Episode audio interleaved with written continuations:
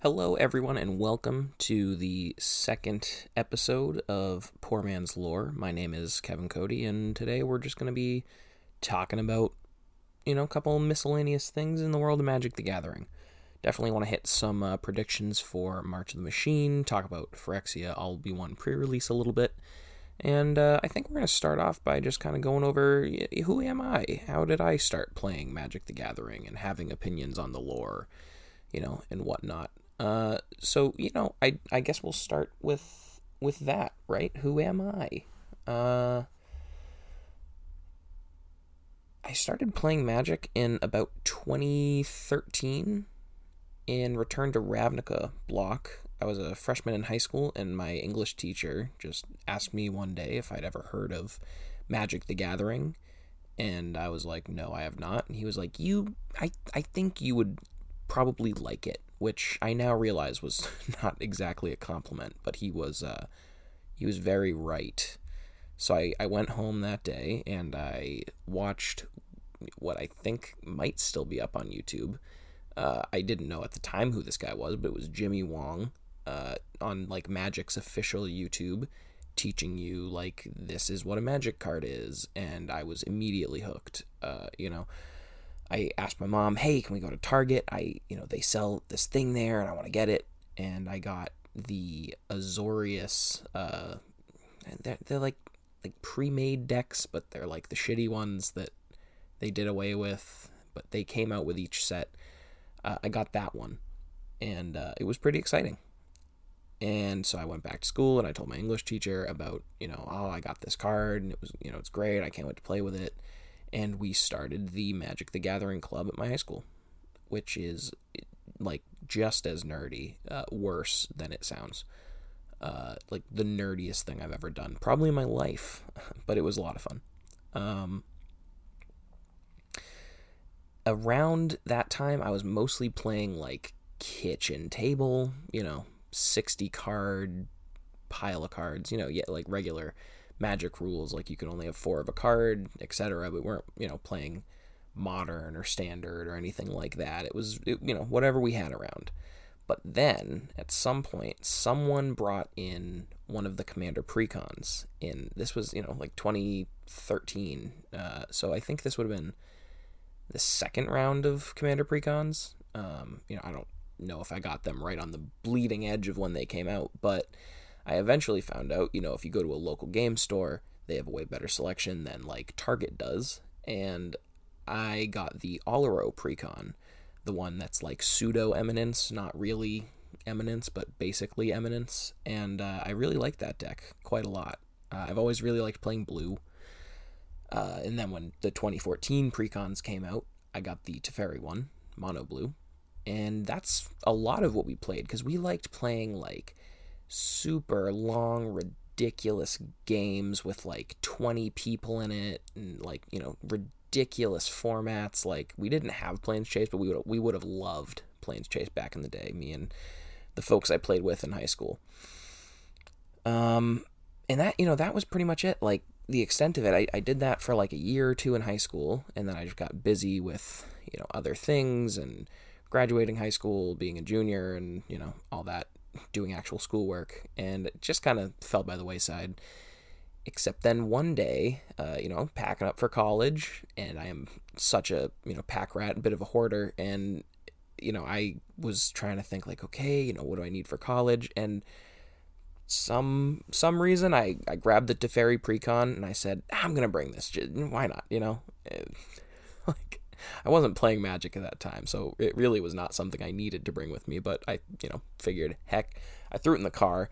It definitely sat in my car in like the cold New England winters for, man, at, least I want to say a couple months, if not a year. And then I was walking around uh, the mall with my roommate at that time, and we walked by Newbury Comics, and they were having some kind of sale on Magic. And I was like, oh, I used to play Magic. He was like, No way, me too. And so I was like, Yo, we should play Magic when we get home. So that's what we did. We, uh, I think we might have bought some Magic at Newbury Comics, but we did uh, play when we got home. and I was like, yeah, I got to, you know, I think I have some in the car maybe. And I whipped out the old Teferi Precon, and he had a dinosaur deck, which, you know, I, I do truly hate that deck. Uh, you know, still to this day, someone slaps down a Gishath, I will kill it. Been burned too many times by that. Uh, but, you know, we, you know, we'd play occasionally, and it, it really snowballed into like my main hobby at that point. Uh, I got my other friends into it, and at that point we were really playing kitchen table. Um, you know, we'd play like a commander deck versus a pile of cards versus you know, well, I guess they're all kind of piles of cards, but in in various levels of completeness and you know thought outness. By the time I was a sophomore, me and that roommate I started playing with uh, were not getting along too well, and I was still living with him. So I would go to my other friend's uh, dorm room, and we would play Magic like for hours every night uh, you know, do the homework, and then you know what else was there to do? Magic, I guess, and and we did. Uh, it's my good buddy Cam, who I'm sure I'll have on here. You know, one of these times. Shout out to Cam, but uh, you know, I actually I even I saw Cam last night on my way home from the pre-release. I brought him a commander deck and a pre-release pack so that he could also experience the uh, you know the new set and he actually got one of those cool new Phyrexian dice, like the dice that are in Phyrexian, the 1 in 15 pre release packs have. So be on the lookout for those. If you open a pre release pack and you get a Phyrexian dice, those are valuable. So, uh, yeah, I mean, that's basically the story of, you know, how I started playing Magic um, when I got back into it. And eventually I went to, well, me and Cam went to you know a bunch of different local game stores because we wanted to play with other people that weren't just us and also buy new cards. And we found a card shop about 12 minutes from where we were going to college and i just i love going there. It's it's my favorite place to play magic. Um, it's a really great local game store you know. Everyone has their local game store horror stories of you know folks that are there that are maybe not the most fun to play with or, you know, smell.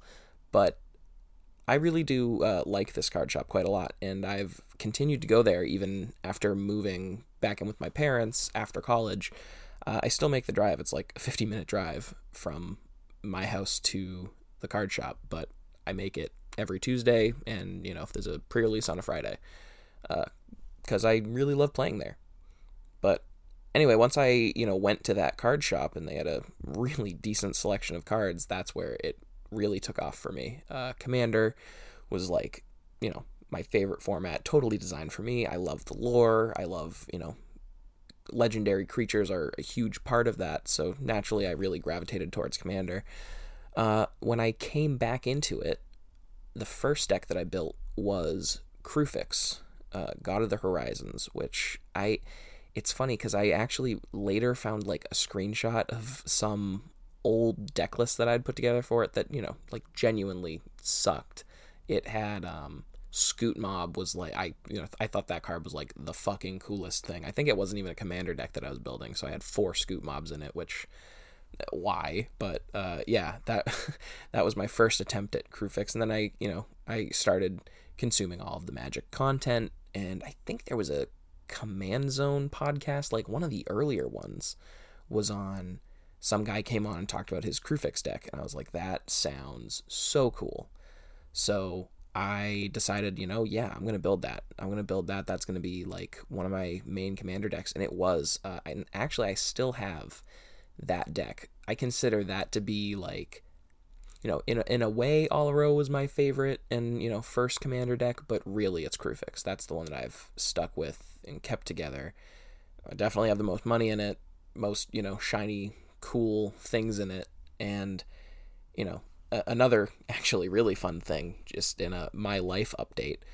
Uh, since I recorded the last podcast, I actually was contacted, and it's funny. I, I reached out to this person on uh, the Magic Art Market Facebook group uh, months ago, like months and months ago. And I had reached out just to say, hey, I saw that you bought the uh, sketch for the Secret Lair version of Kruphix, which I think is probably my favorite card. Uh, definitely one of them. Maybe not my all-time favorite because they did make Meldurza, which I love with everything in me. But anyway, the the Kruphix uh, sketch for the Secret Lair version that Jason Engle did, he I messaged that that person. I was like, eh, you know, I would love to own this someday. I see you bought it. If you ever want to sell it, hit me up. And he did. Uh, he hit me up the other day, and it was like two weeks ago now. But uh, he was like, "Yeah, no, I'm ready to sell this thing. You know, shoot me an offer." So I shot him the offer that he paid for it, and he was like, "Yes, you know, sounds good. I'll send it out." And right now, as I record this, I am looking at uh, that, which is the first piece of original magic art that I own, which it just feels like a really big moment for me. I've always wanted to own an original piece of magic art, and it's Kruphix. I is like one of my favorite characters, probably my favorite character that's alive in current lore. Knock on wood, because March of the Machine is coming, and you know, Wizards sure has been uh, making some decisions I dislike recently in regards to completing my favorite uh, characters. You know, around the time that I built the Kruphix deck, I also built a Weatherlight deck, which uh, that's completed too now. So that's awesome. Uh, that was actually a deck that I built because I was listening to the Vorthos cast at the time. Uh, the there were a couple episodes on the Weatherlight Saga, and I just really liked it. And that was around the time that the new Gerrard and Tahngarth cards were coming out in the Commander products that year, which, you know, they weren't really commanders themselves. I guess Tahngarth could be. You know, Gerrard is like, what what what are you building with that? But uh, Sisay came out. I think all of those did come out around the same time. I want to say like 2019, maybe 2018.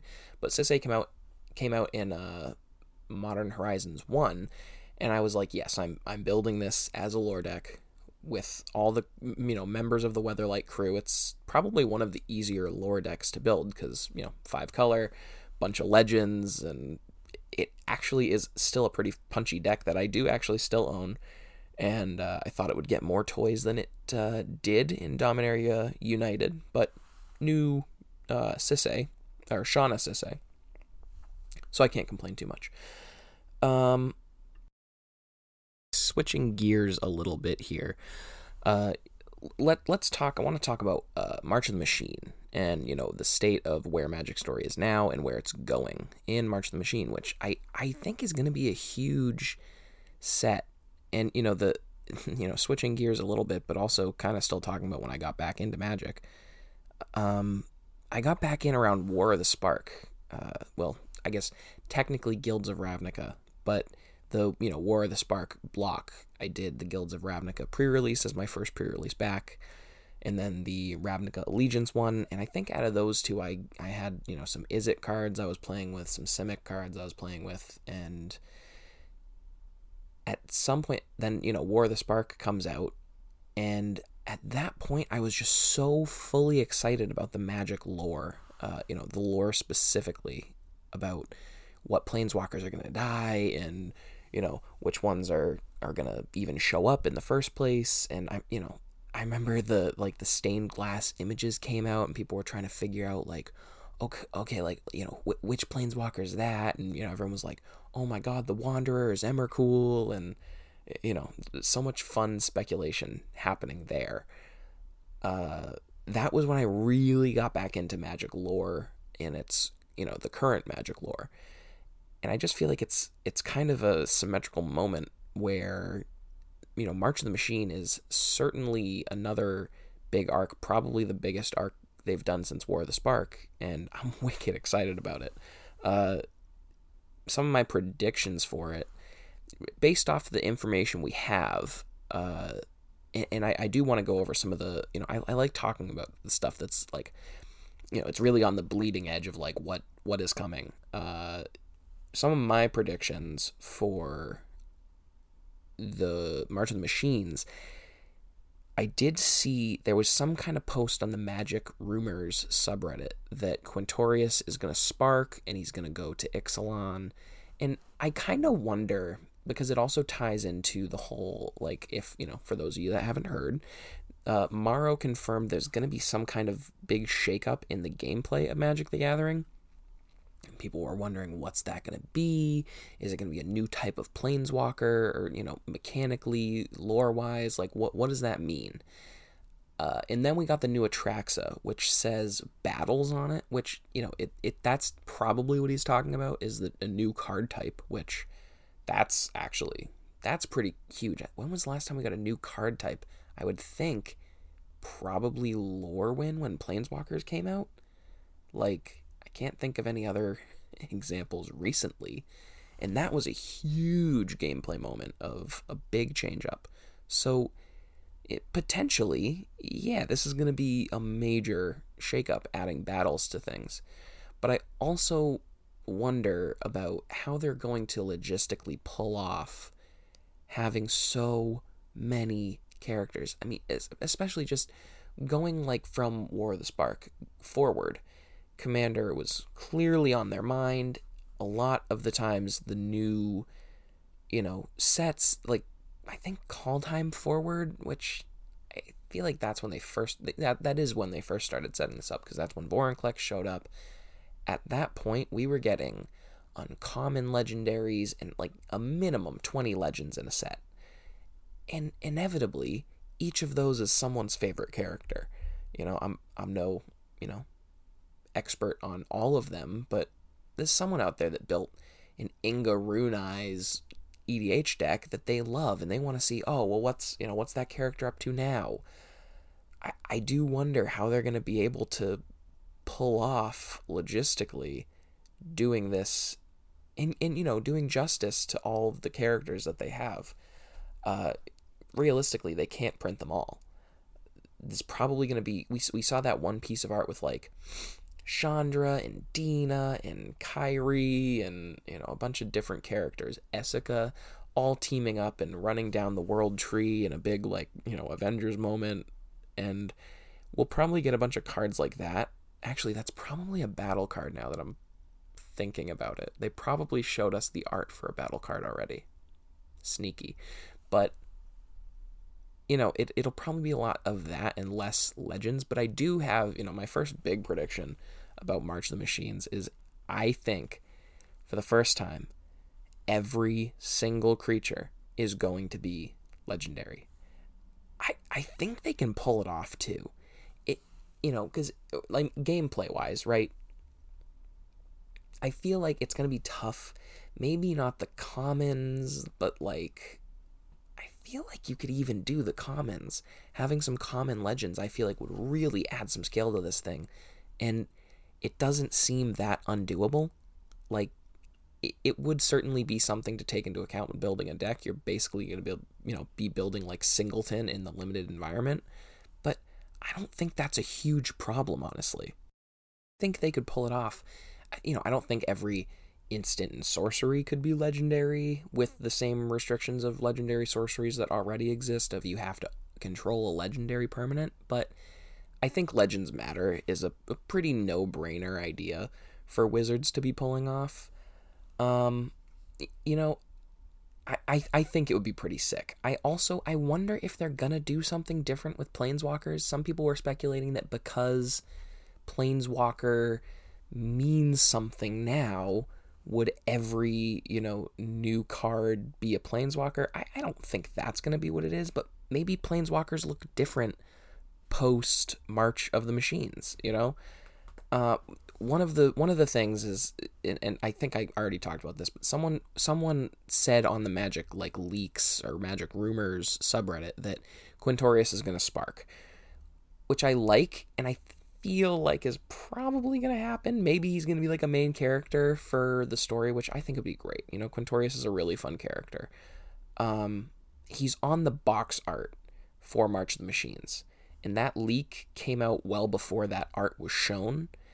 So that's going to be really interesting. But also on that art was Thalia, who I know like a lot of people like that character, real fan favorite character.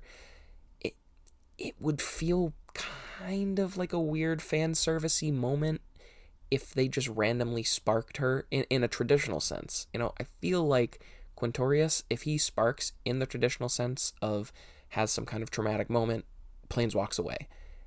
That makes sense. I feel like that's not forced. But if they do that with Thalia, I feel like it is kind of forced, like to, you know, give the fans what they want. But I don't know. I feel like they set up like a really fun thing narratively with Audric as a vampire now, and he and Thalia are gonna go hunt down werewolves and vampires and you know just be protectors of uh, Innistrad. I think that's a really fun plot line. So you know, ultimately, I, I don't know that Quintorius is going to spark, but I think it's a pretty strong likelihood. I actually just built a Quintorius themed uh, deck. It's not really a lore deck per se, but just to get invested in some characters that I'm relatively confident don't die in March of the Machines, so I have something to hold on to. Uh, I built a Nashi deck recently as well, mostly just because I, I, I really like Tamiyo. And uh, for those of you that know me, th- this is not a, a surprise. But uh, when Tamiyo was completed, that was a, a devastating moment for me. I really was uh, genuinely upset when they completed Tamiyo. Um, so I built Nashi, and I'm hoping that maybe Tamiyo can get better. That is my next prediction: is that uh, Tamiyo gets better. Is this wishful thinking? Y- yes, it is but they completed Jace, and they're definitely not killing Jace. I, I don't think so. I also really like Jace. I don't understand the hate that Jace gets for just being Jace. I think it's just because people don't like the counterspell, the, the spell. But I don't. I, I have a hard time believing they'll kill Jace. I could see them killing, like, yeah, Lukka, you can die. You know, Nissa even. Sure, you know, I feel like everyone that got completed could be killed off except for Jace. Like, even Ajani? Now I think they're going to keep Ajani around too. That's nuts that they completed Ajani and Jace. But uh, I, I guess they, I don't know, maybe they'll kill him off. Who knows? But I, I, I do predict there will be some kind of cure. I think they're kind of setting it up like that, especially like just looking at the new Melira card that does something like it's I, am not looking it up, but it's something like it return all permanents to their owner's control or something like that. It, that seems like they're setting up narratively that because because you know her old card saying like fuck poison counters in particular and her new card saying like if you would get one only get one or something to that effect like that makes sense in terms of the the lore, right? But like saying physically return the stolen item really indicates to me planeswalkers are going to be okay. They're going to get saved or something. And I think if you actually look at the process of what completion means, uh, in the case of a planeswalker, their soul is still in there, intact which is the important part. I mean, it's magic, right? Like, this has got to be some kind of MacGuffin, like, you know, the cauldron of eternity with, you know, Garruk takes a dip in the hot tub and he's better now, and yay, Chain Veil Curse is gone. But I, I got to assume at least the mental changes and the character changes are going to be reversible. I would have said the physical changes are irreversible until I saw Johnny. That guy looks fucking insane. So whether or not they cure him or not, who knows? I think you know, going planeswalker by planeswalker, like specifically addressing the physical changes, there are certain planeswalkers like you cannot be fucking walking around like that, Ajani. No one is gonna be like, oh yeah, no, like he's he's chill. I mean, look at him now. There's some, uh, you know, the art where he's like the red and the white. Like, I, I think that indicates he's likely going to die or completion is wholly irrelevant. Physical changes revert to, but I feel like that's a that's lazy if they do that. So, in my opinion, Jace has not been physically changed that much, at least not to the degree that we can see. I feel like you just put a glove on, you know, maybe snip those tentacles off. You're going to be all right. You know, he's going to be okay. Tamiyo, I also feel like is going to be okay. And that actually is narratively kind of cool because I feel like Tamiyo is like a very, you know, she's very traditional. And now she goes back to Kamigawa. No one on Kamigawa now is going to look at her and be like, ew, gross. They're going to be like, oh, wow, sick body modifications. Like, can we do more of that? You know, like, point of bonding for her and her son, you know, like, that, that could be cool. I think Tamiyo's going to be okay for that reason. Lukka you can't fucking walk around like that. Like that to me says Luke is gonna have to die. Tibalt was completed. Uh, no card for Tibalt yet, and they kind of killed him, maybe, but he did get like. Well, I'll, I'll go into that in a minute. So you know, Tibalt probably ultimately reversible. I feel like, and, and or who the fuck cares what Tibalt looks like? He's basically evil. So meh. Yeah, sure. Give him a, a weird like metal razor tail. Sure. Nissa probably fucked. Probably dead. Vraska might be okay. I feel like Vraska can pull it off. And Nahiri is probably also mostly okay. The only ones where the physical transformations are like just too much, and it indicates to me either this is going to be wholly reversed or they're to die, is Lukka and Ajani. Because you just you, you can't you, you can't do that i do have this theory about planeswalkers that once they get a four ability card a four ability planeswalker card they are ready to die now this kind of is screwed up by like you know jace but he's magic he's the magic mascot so you know jace the mind sculptor being the second one i don't think they were going with this yet but jaya ballard got a four ability planeswalker card in Dominaria, and now she's dead. Um, who else? There was definitely more reasons why I thought this. Elspeth, maybe, I think, had four abilities on her card, even though it kind of sucked. But yeah, Elspeth, you know, planes walking away, that, that's another one of my uh, predictions. Elspeth is to be fine. She's to be, like, probably killed or something, and then reborn as an angel planeswalker, and it's to be sick, and everyone's to love it you know, we'll, we'll figure it out. But Elspeth is probably not actually dead. Um, Teferi might be dead. I don't know if he's had a four four ability planeswalker card. No, he did because we had that um, the you can activate abilities at any time Teferi, which I love that card. Uh, so he could die. He he is ready to die. But like Ajani, Tamiyo, not quite. Just keep in mind, when a character gets a 4 ability Planeswalker card, they're allowed to die. Hence, uh, the reason I brought this up, Tibalt. He got that 4 ability for all intents and purposes. I mean, if you're a creature on one side and a Planeswalker on the other side, I consider that, you know, pseudo 4 abilities. Um, Planeswalker card. So, in that sense, I feel like Tibalt might just be dead, and we might not get another card for him, and that's okay. You know, ultimately, we'll we'll live without a Tibalt card. The you know, the next part of of the predictions, like narratively, I don't know what's gonna happen. I feel like Teferi Teferi can either die or go retire on on uh what the fuck is his name his, his Zhalfir. He he can go, you know, retire or die, whatever.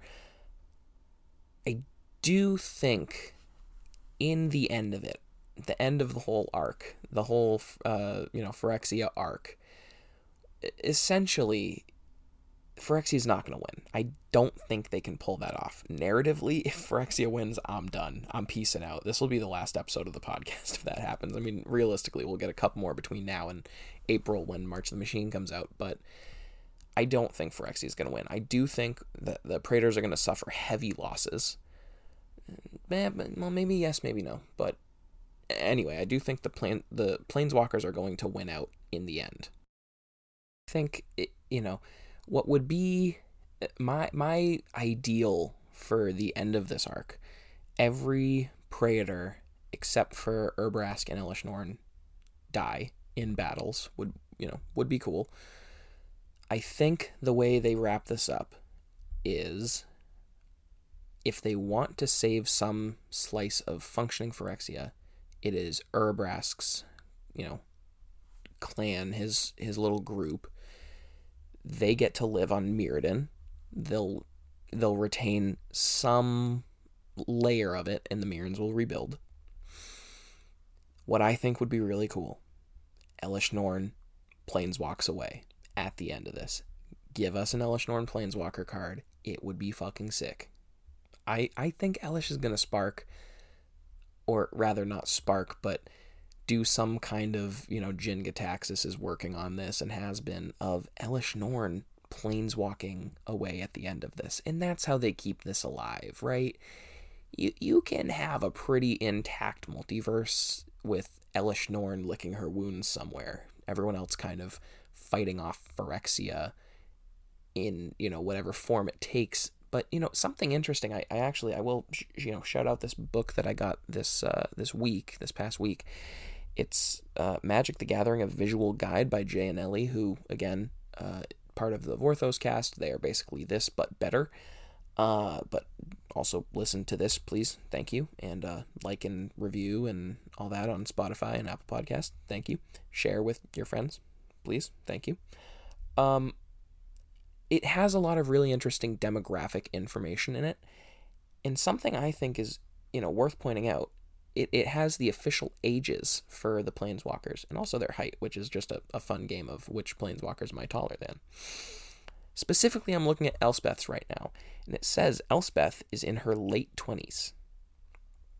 So let's think about that because it also has a really cool um, a timeline in the front of it that specifically defines when events happen, when which sets happen in the world of Magic the Gathering. And, you know, I'm actually going to flip to it right now, but my, my point with looking at Elspeth's page specifically and her being in her late 20s, it indicates, you know, the Phyrexians, because we know, we know certain things about Elspeth and her life for certain. Part of it was Elspeth was born as like a pet of the Phyrexians in like a Phyrexian camp on the plane where New Capenna is, which I don't know the name of. But point being, the Phyrexians had some kind of establishment on that plane at least 30 some odd years ago which um let me let me flip to that right now because okay so it's looking like 60 years after the mending is about where we are. Currently, we are in the year 62, 62 years after the mending. But like just to kind of go blow by blow on this, like in in recent times. So, you know, you have the mending and then the story kind of picks up 56 years after the mending we have uh Ravnica, the Agents of Artifice, which I think that'd be like what first Ravnica, second Ravnica, first Ravnica, I think. Fifty six years. You also have Alara, the Shards of Alara, the events of that. Uh, Mirrodin slash New Phyrexia is established in fifty seven years after the mending, technically. And you know, so we can go through. I'll go through this at a you know a later date, but 57 to 61 is Theros Beyond Death. So that's what that's 4 years. Elspeth is in her late 20s now. It's been about a year and so now, you know, Elspeth would have been like what 25 when New Phyrexia was really popping off. So, you know, they had Phyrexia, not just New Phyrexia, but Phyrexia proper had some kind of establishment on New Capenna in, you know, 40 years after the mending. So that indicates I don't remember where I was going with this. What the fuck does that indicate? I, I guess my point is Phyrexia can always exist somewhere. Maybe Elesh Norn groups up with them and takes over them. I think it would be really compelling to have Phyrexia be, you know, we know they're not going to kill off Phyrexia in its in its entirety. They're going to do some Bolas thing like popping him in the meditation realm. Hey, maybe they can be cellmates in there. But Elesh Norn establishing Phyrexia somewhere else that isn't New Phyrexia, but also keeping it contained so that we can have regular sets again. I think that's you know ultimately how this is going to end.